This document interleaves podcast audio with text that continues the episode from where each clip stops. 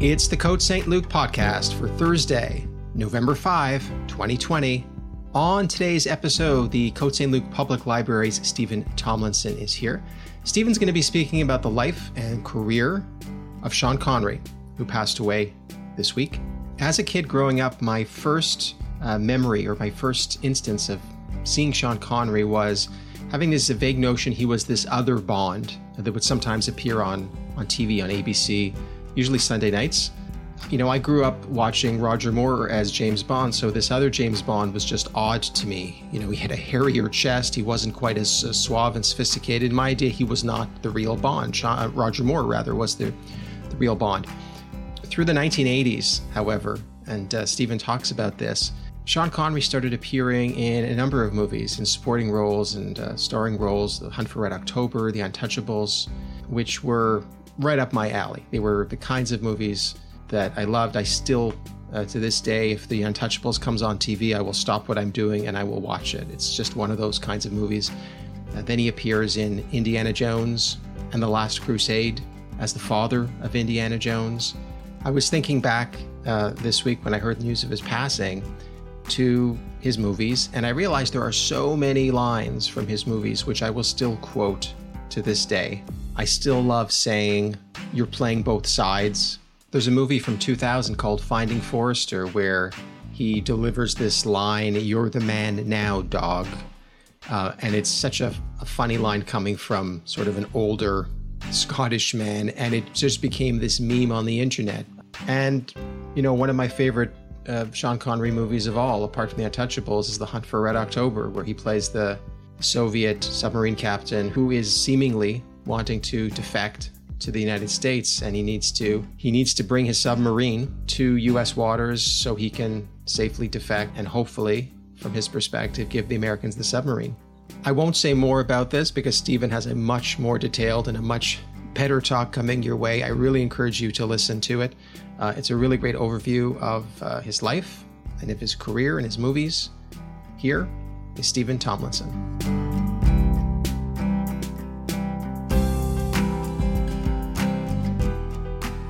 Hi, everyone. The name's Tomlinson, Steven Tomlinson of the Côte St. Luc Public Library.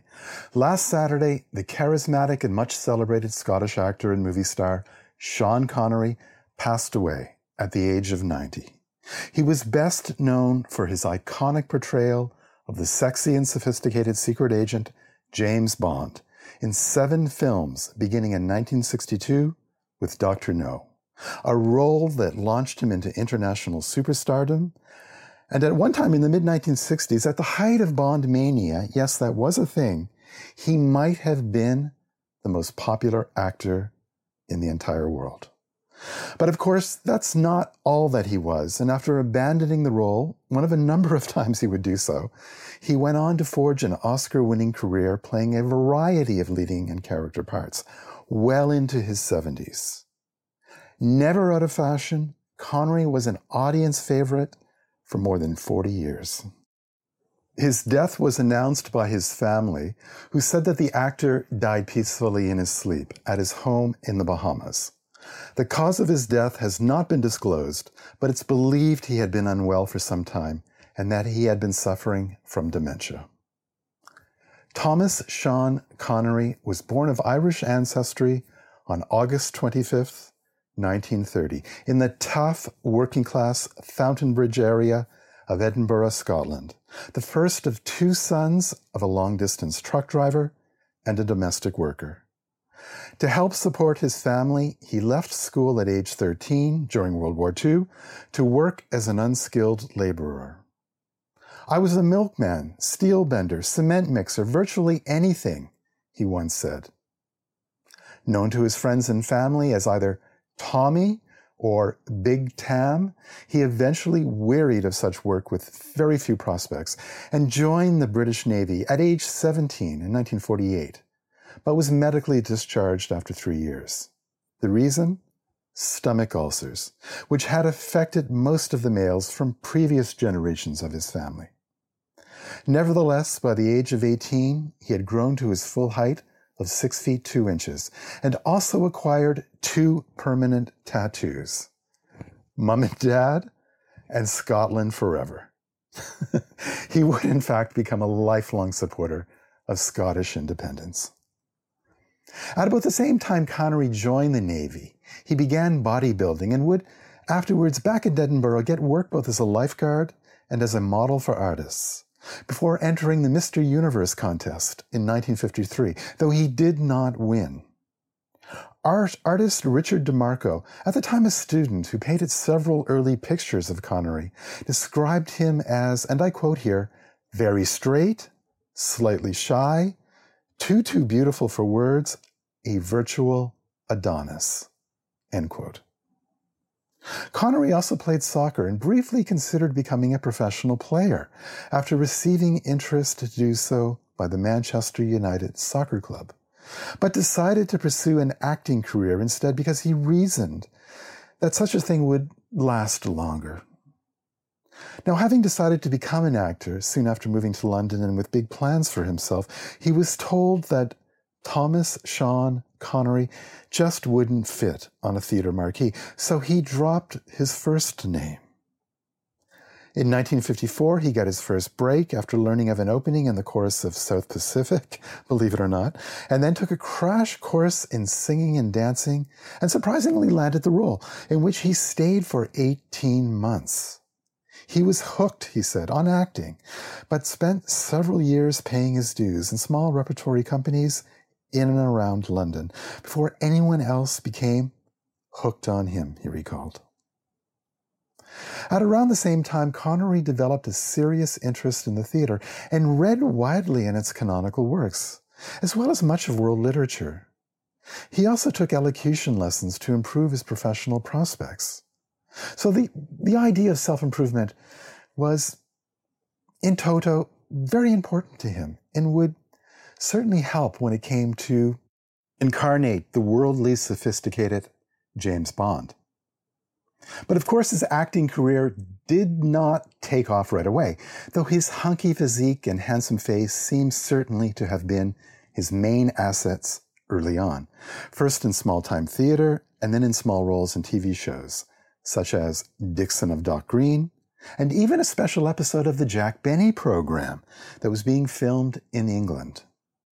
His first credited film role arrived in 1957, playing a hoodlum with a speech impediment in the British thriller No Road Back. However, it was a BBC version of Rod Serling's Requiem for a Heavyweight that provided his breakthrough lead performance as a boxer facing the end of his career in the ring.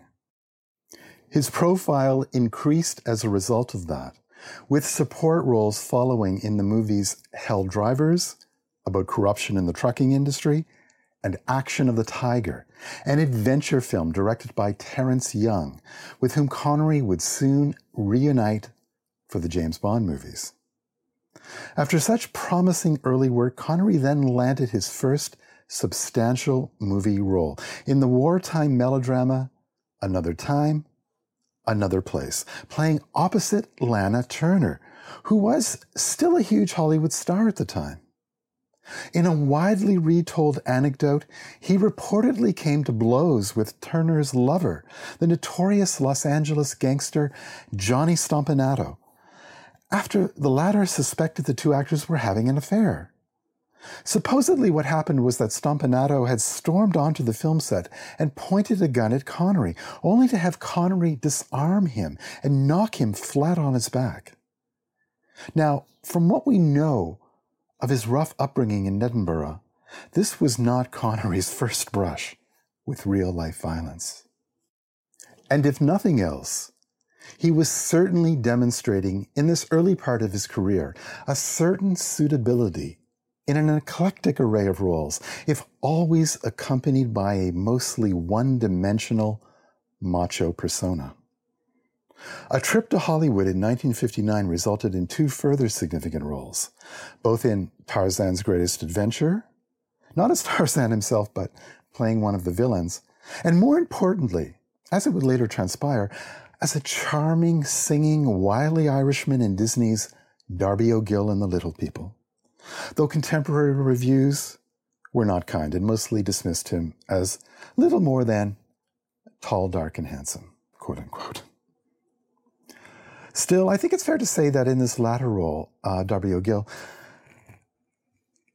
Connery demonstrated a softer, more charming and charismatic side than he had previously shown in his predominantly beefcake performances. Another break of a kind came in 1961 when he received positive notices for ostensibly more serious work in a British television performance of Macbeth, in which Connery played the titular character, and to even greater notice in another TV adaptation, this time as Count Vronsky, playing opposite Claire Bloom as Anna Karenina. In any case, viewing any of this today, even just clips, can be both a strange and funny experience, as Sean Connery seems, in retrospect, of course, completely at odds with the cool, witty, and self contained gentlemanly macho persona that the world would soon come to know him as, and which would continue to define his on screen persona for the rest of his career. Then came the audition that changed his life. Movie producers Albert Cubby Broccoli and Harry Saltzman, the latter of whom was born in Sherbrooke, Quebec, by the way, had bought the film rights to all but one of the contemporary Cold War spy adventure novels by Ian Fleming. Yet Connery was not their first choice. The producers had looked to Cary Grant, who had been Broccoli's best man at his wedding, but decided they wanted an actor who would commit to a series of movies. The producers also realized that they couldn't afford a big name star because United Artists had limited their budget for Dr. No, which would be shooting on location in Jamaica and with a relatively paltry $1 million budget. So they started interviewing more obscure British performers. Among them was Sean Connery, and it was his part in Darby O'Gill and the Little People that helped him land the role of Bond. What happened was that Broccoli had asked his wife, Dana, to watch Connery in that Disney movie while he was searching for the right lead actor to play Bond. Dana Broccoli said her husband told her he was not sure Connery had the right sex appeal. She said, I saw that face and the way he moved and talked, and I said, Cubby, he's fabulous. He was just perfect. He had star material right there. So Without a screen test, Broccoli and Saltzman chose the actor, citing his, and I quote here, dark, cruel, good looks, end quote. A perfect match for the way Fleming had described James Bond. And so by the time Dr. No premiered in October 1962, and at the age of 32, Connery's star was born. The film was a huge hit, not only in Britain, but it did well in the US and in Canada too. Condemned as immoral by both the Vatican and the Kremlin, but screened at the White House for Bond fan John F. Kennedy. Dr. No, of course, also led to Bond becoming a franchise that long outlasted its Cold War origins. In fact, the world awaits today the release of the 25th James Bond film. The $300 million budgeted No Time to Die. Completed, but long delayed for reasons because of COVID 19. Now, despite everything associated with the series the fast cars, the deadly gadgets, the beautiful women, elegant clothes, outrageous stunts, larger than life villains, his license to kill, and vodka martinis always shaken, not stirred. And almost 60 years later, Connery himself remains the single most important ingredient of them all. And so, for better or worse, he would forever become associated with the role of James Bond. But that was something that certainly did not always sit well with him. Of course, obviously, it wasn't merely the dialogue that made Connery's 007 so compelling, or all the glamorous trappings that surrounded him. It's clear from the start that he possessed just the right amount of self awareness and self confidence, crucially, to deliver the memorable one liners, but that he had also a certain panther like unpredictability and urbane grace in equal measure to make the character come alive on screen. But that sense of sophistication, that didn't come naturally to him. He had to have had, he had to have worked at that. And he certainly learned much from his Dr. No director, Terence Young, who taught him how to dress, how to dine, how to gamble, and with whom he would go on to make his further Bond films, or at least uh, two further of the Bond films, From Russia with Love in 1963 and Thunderball, the most popular of them all in 1965, or at least the one that has made the most money. Um, inflation adjusted, of course. Um, well, Terence Young had to teach him some of the finer things in life. Certainly, no one had to teach Sean Connery the rough stuff. He could already handle himself in a bar fight. And so Sean Connery became an instant, staggering success as James Bond by conveying exactly the right dangerous sexiness, visible elegance, and capacity for disciplined violence, along with a natural gift for wry humor. Bond creator Ian Fleming himself was sufficiently impressed by Connery, despite initial reservations, to fabricate Scottish roots for Bond in subsequent books before Fleming's premature death in 1964. I think it is a testament to how much Connery shaped the on screen Bond character in his own image that it had been Fleming's early conception of the character that he should be someone on screen like David Niven or Hoagy Carmichael, of all people, which now seems slightly ridiculous. When most people think of James Bond, they think of either the current actor incarnating the role, but mostly they think of Sean Connery, I think it's fair to say. I think all Bond actor portrayals, whether Connery's own or that of Roger Moore, Daniel Craig, and all the others, exist on a sliding scale, going from roguish sophistication to thuggish tough guy. The two sides of James Bond's nature, really. And no Bond actor would ever handle that dichotomy better than Sean Connery himself. A jungle cat in evening wear, someone once said of him in those early performances as Bond. In that dichotomy, he was also both better in being more sophisticated and worse in being more cold blooded than movie audiences had been used to with their action heroes before Bond. There was nothing like that movie character before him.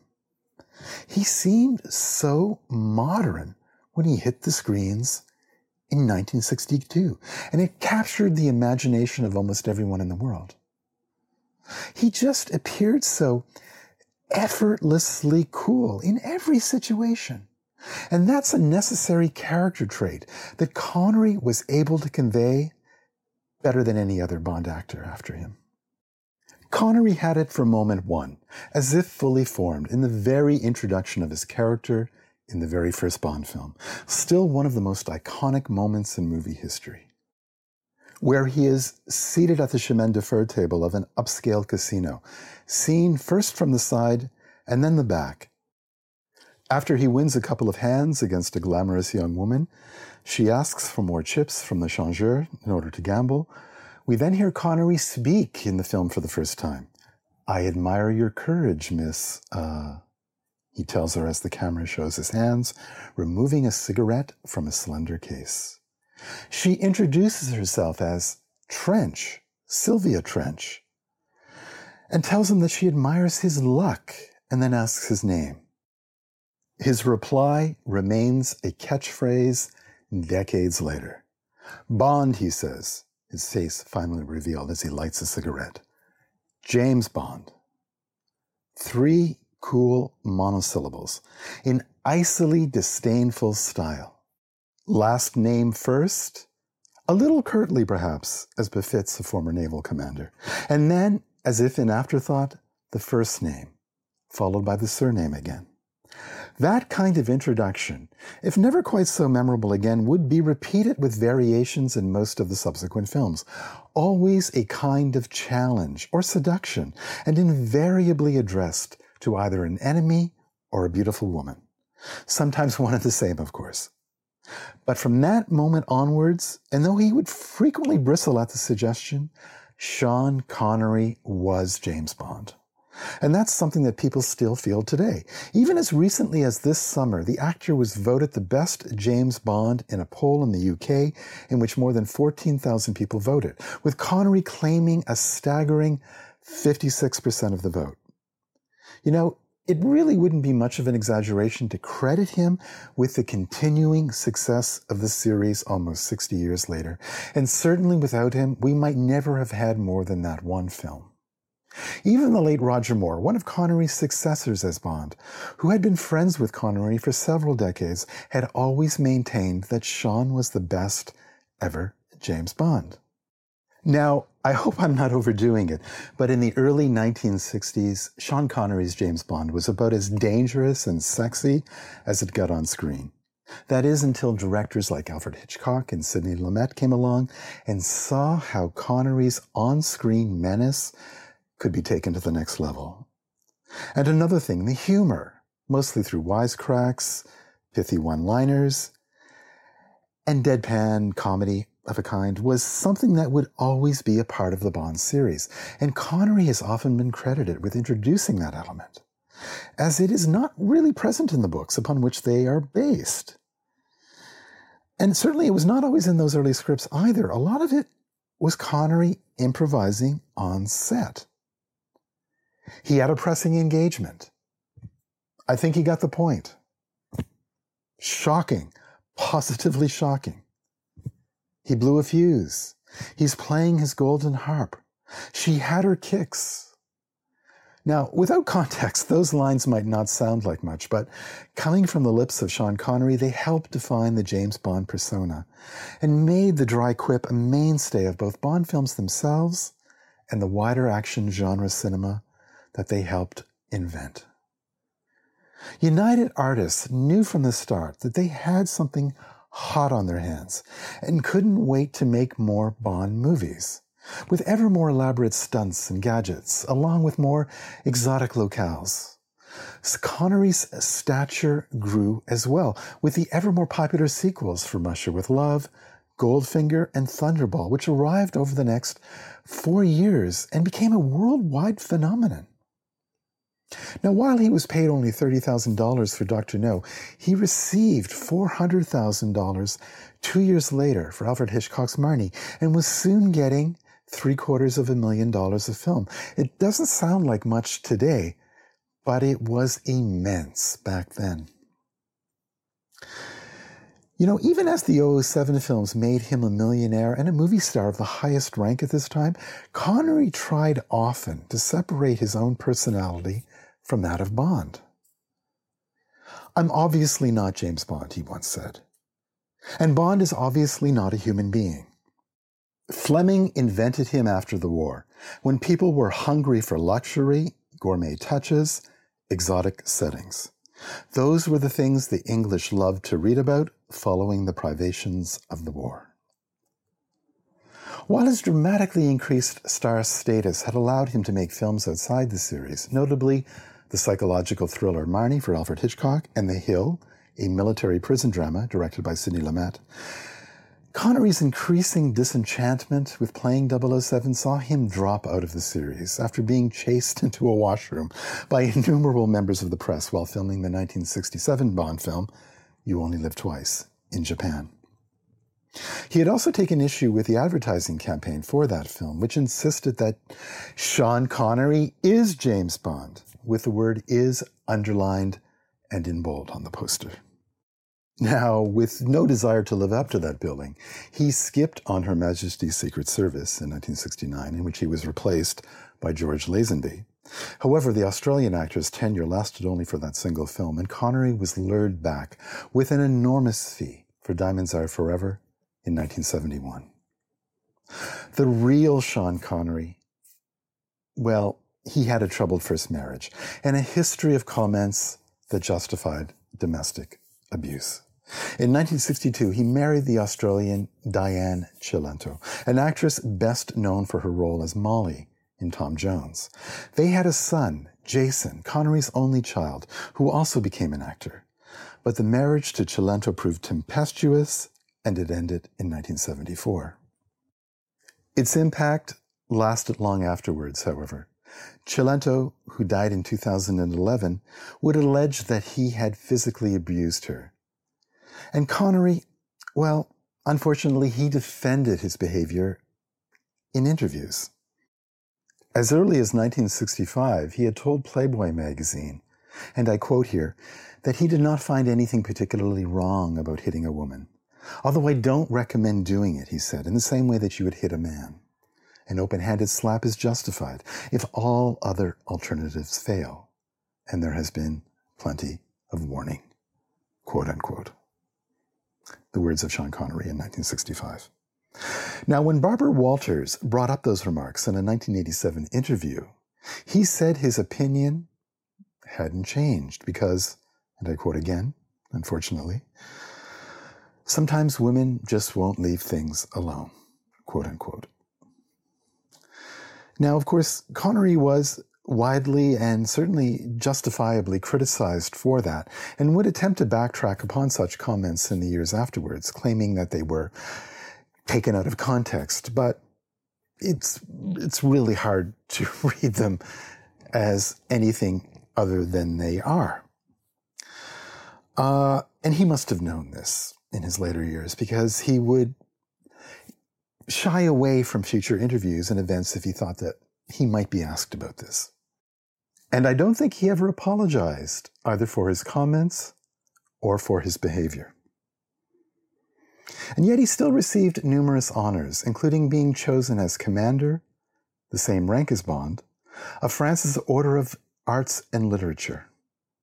He also became a Kennedy Center honoree in 1999, and in 2005 he was chosen for a Lifetime Achievement Award by the American Film Institute.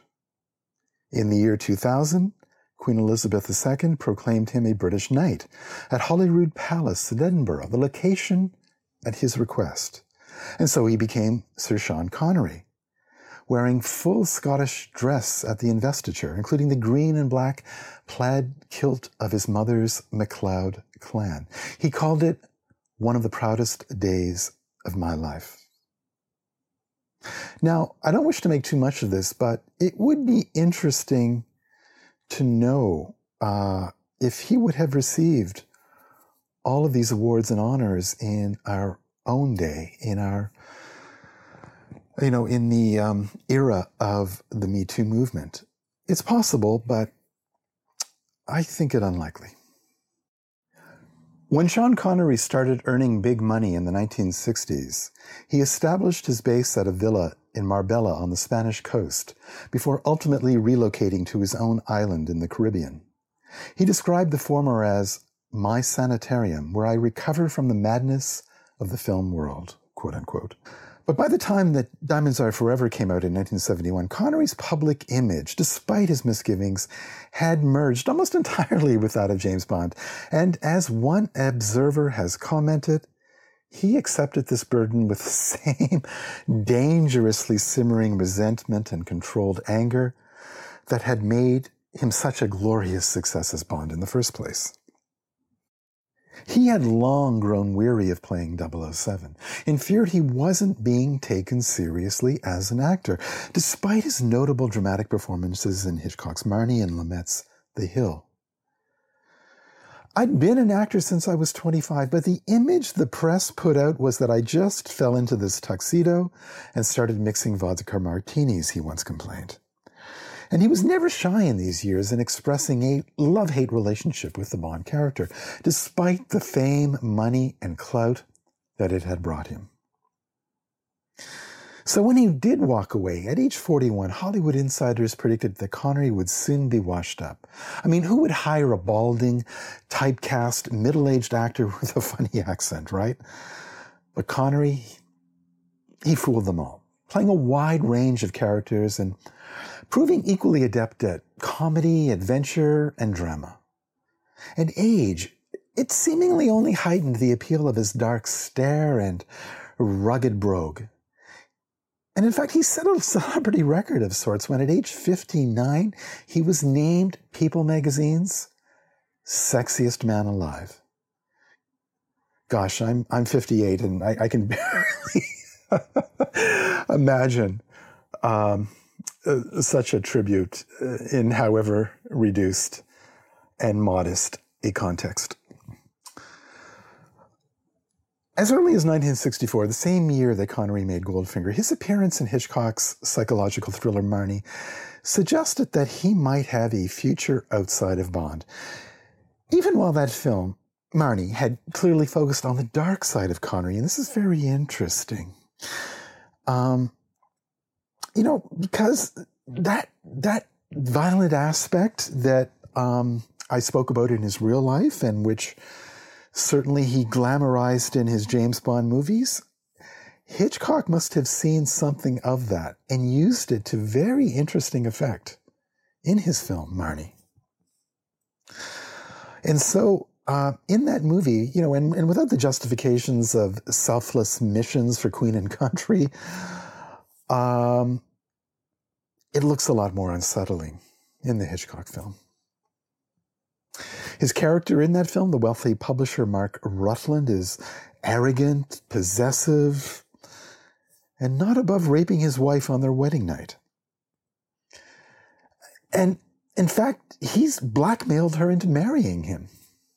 It's very dark stuff, and it's really the obverse of the same um, James Bond persona, you know, on the, the dark and the light. And that's something that Connery himself would grapple with in future films as well. Now, Marnie was not a hit, but critics and scholars have reassessed it in recent decades as certainly among Hitchcock's most interesting movies.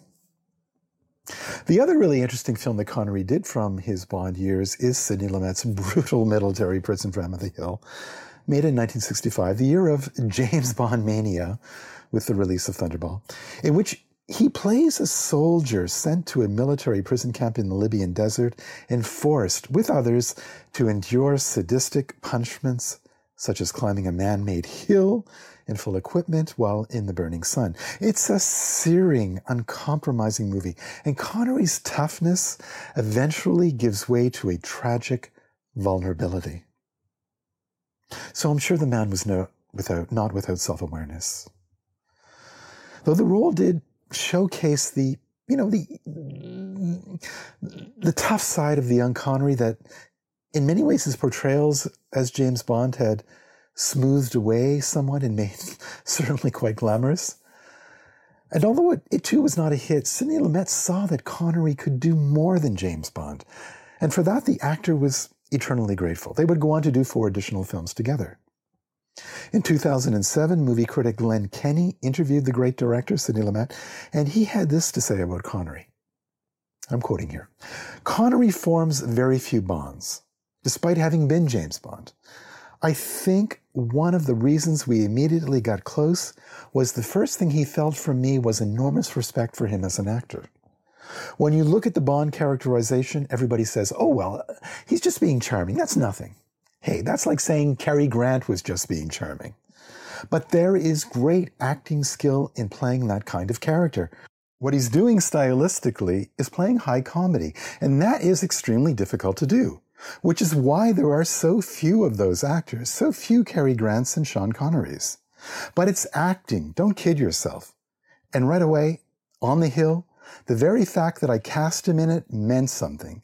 And he was so thrilled to be taken that seriously for that kind of drama. And when he got to produce a picture of his own, The Offense, a story he picked out as a result of his contract for Diamonds Are Forever, I was thrilled to be asked by him to direct. Quote unquote. Now, despite the critical success of The Hill, and remember, Marnie itself took years to be truly appreciated as a great film. Connery's initial efforts to break out of the Bond mold proved mostly fruitless.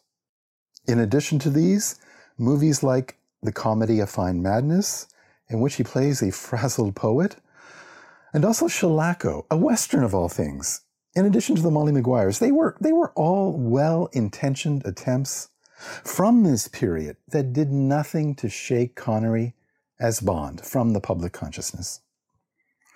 When Connery was coaxed back into the role of Bond for 1971's Diamonds Are Forever, he looked old, much older than his 41 years, and seemed tired and uninterested, despite the large paycheck. So with that, he left Bond behind again, though money would tempt him back one last time for 1983's unofficial Bond entry, Never Say Never Again.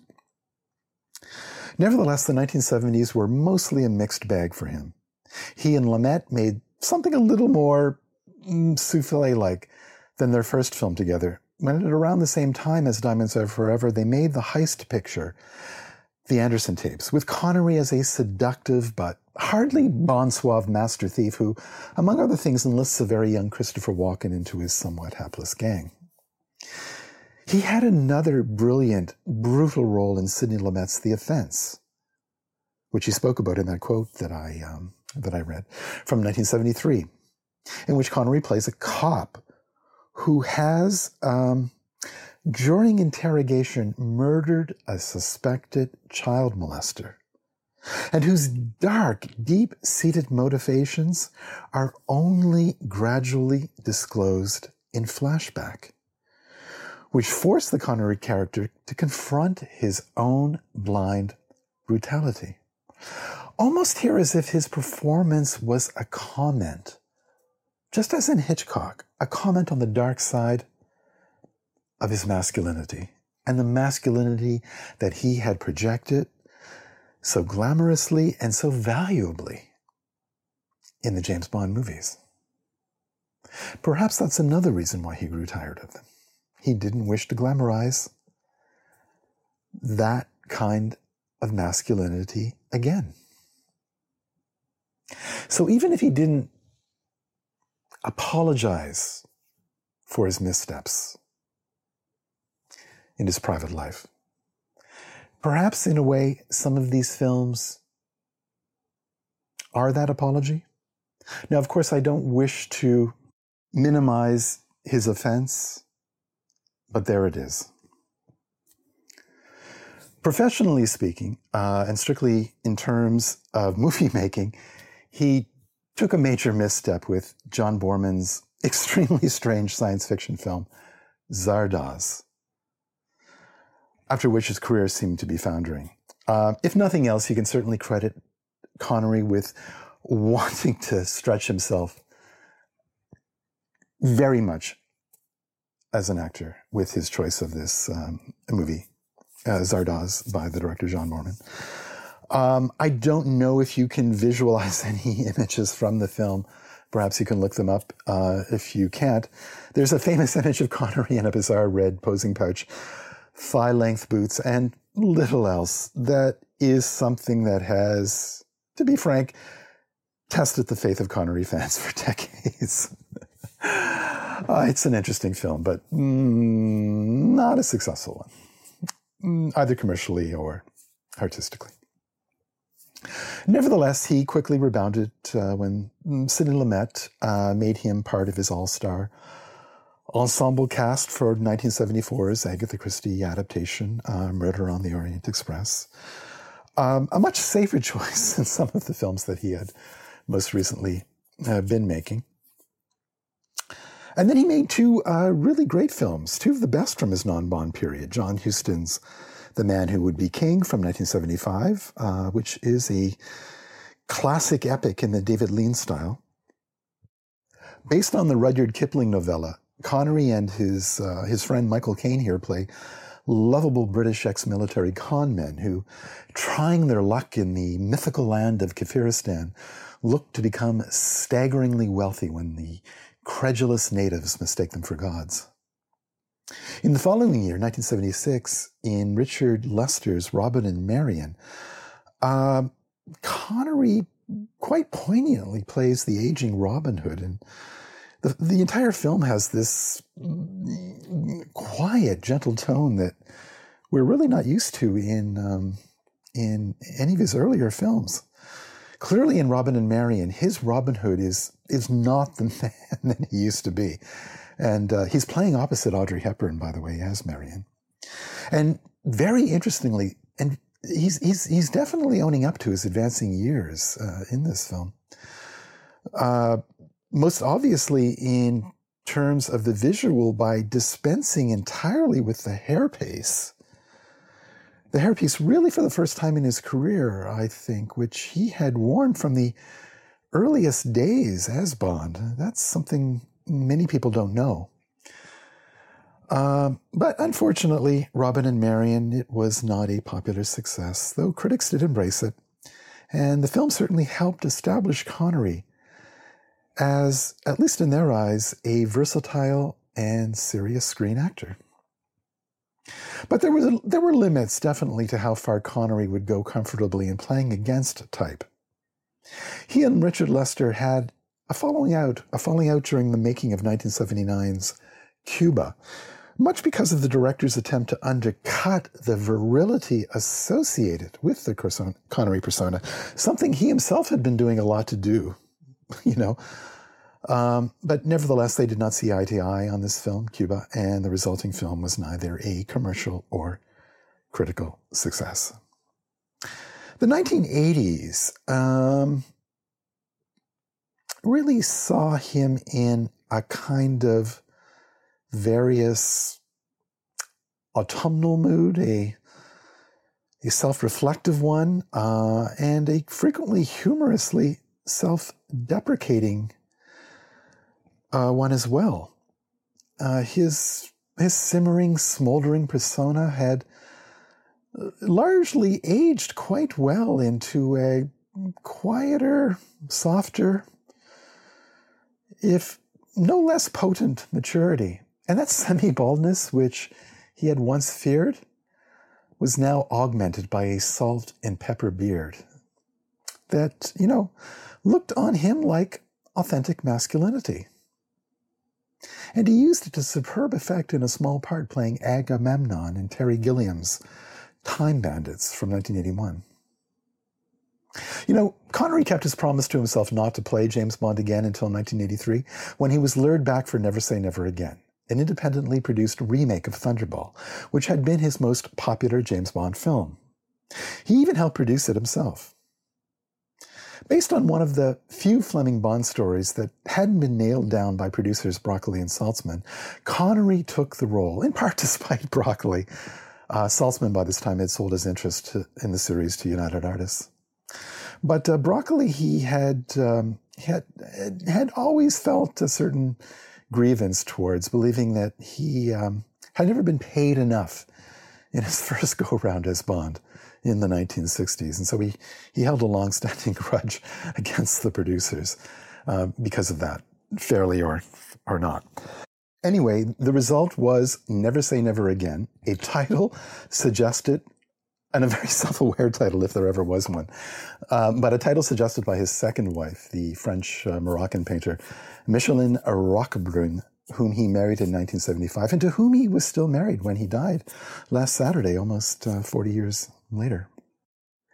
In 1986, Connery played a compassionate, intellectual, crime solving monk slash detective in the very popular Umberto Eco adaptation, The Name of the Rose for which he even received a BAFTA Best Actor Award. Uh, the, the first notable such accomplishment, it must be said, but not the last. The following year, he also won an Academy Award for Best Supporting Actor in Brian De Palma's The Untouchables by playing the courageous, straight arrow cop Jimmy Malone, who helps Kevin Costner's Eliot Ness take on Al Capone, played by Robert De Niro. By then, Connery, I think, had made his peace with James Bond. And when he arrived on stage at the Oscar ceremony, he declared, and I quote here, the name's Connery, Sean Connery, end quote. it was almost like an acknowledgement that he could only free himself of his public identification with James Bond if he found a way to coexist with it. You know, Connery's superb comic timing and often concealed light touch were really on display playing the feisty Professor Henry Jones, the disapproving dad of Indiana Jones in Indiana Jones and the Last Crusade from 1989. You know, when the producers Steven Spielberg and George Lucas thought of who they might get to play Indy's dad, they instantly hit upon James Bond, ergo Sean Connery. Though funnily enough, Connery was only 12 years older than Harrison Ford himself. Nevertheless, it was still quite an inspired pairing, and the film grossed almost half a billion dollars worldwide. By this time, Connery's legendary status, both oddly at one with and apart from Bond, was something that he seemingly carried around with aplomb. A year later, uh, In 1990, he was the renegade Soviet submarine commander in the adventure thriller The Hunt for Red October, which was also a huge hit. Um, he, he now just seemed to have a certain gravitas necessary to carry off such parts, with, you know, the public bringing to anything that he might do memories of Connery in any number of mostly alpha male roles. So, with all of his performances in this period, they're they're they're all informed by, you know, almost thirty years of previous filmmaking roles, and that was certainly true in 1991 when he was almost equally memorable in a much smaller uh, part. In fact, an uncredited one as King Richard to Kevin Costner's Robin Hood in Robin Hood Prince of Thieves. I mean, when you want a king, you go to Sean Connery, right? That would have been the thinking at this period in his career in the 1990s. Now, one setback, uh, one real life setback was about with um, throat cancer in the early 90s. But Connery rebounded with a burst of activity. He starred with Nicolas Cage in the 1996 action film The Rock, playing a character that drew more than a little on his history as James Bond. But by now, his legacy as one of the greats had definitely benefited from his having gone against the Bond grain as often as he had. So well thought of was he still that for the 1999 heist caper, Entrapment, and nearing the age of 70, Connery was considered amazingly, at least in some quarters, to be still an entirely plausible action lead and romantic partner for the 30 year old Catherine Zeta Jones. Age seemed only to intensify his sex appeal and his virility, but of course, it couldn't last. In 2000, he, he provided a charming performance in a very different role, certainly one that didn't call upon that kind of virility and sex appeal and received positive reviews for Finding Forrester, playing a reclusive writer who bonds with a young black basketball player who's an aspiring writer himself. It's was a very kind of late career departure for an actor, Sean Connery, who really had, to be fair, never been afraid of such a challenge. And then Connery, Connery retired from the movies after disputes with the director of his final outing, the forgettable The League of Extraordinary Gentlemen, in 2003. I get fed up dealing with idiots, he said. And so he retired from the movies, but also mostly from public life in general, and spent much of his time at his home in the Bahamas on his own island where he played golf almost every morning, often with his wife. But he only announced in 2007 that he had retired for good when he turned down the chance to appear in another Indiana Jones movie. You know, I thought long and hard about it, and if anything could have pulled me out of retirement, it would have been an Indiana Jones film, he said. But in the end, retirement is just too damn fun. Okay, that's it, folks. I hope you've enjoyed this look back at the life and career of Sean Connery. You've been listening to me, Steven Tomlinson, Côte St. Luc librarian. Please join me next week for more movie talk. Uh, and remember, if you have any comments or questions, you can best reach me at stomlinson at cotestluc.org or by means of the library's Facebook page, or even by calling the library at 514 485 6900 and leaving a message. All the best, happy viewing, and bye bye for now. Well, that is today's episode of the Côte St. Luc Telephone Broadcasting Service and Podcast. Thank you to our guests, and thank you to you for listening today. My name is Daryl Levine. We launched this podcast and uh, telephone broadcasting service at the end of March 2020. Of course, we had uh, closed our doors at that point. Uh, people could not come anymore to the library to listen to interesting talks and so on. And this was a way of getting the content to you. One of the things that we did was set up a telephone number that people could call into every day at 2 p.m. so they could listen to this if they either didn't have a computer or maybe they weren't comfortable using a computer. Uh, and of course, we also later distributed this show through the regular podcast channels that people uh, who listen to podcasts are familiar with. And maybe that's how you're listening to us today. So thanks for listening. Be well, stay safe, and we'll see you soon.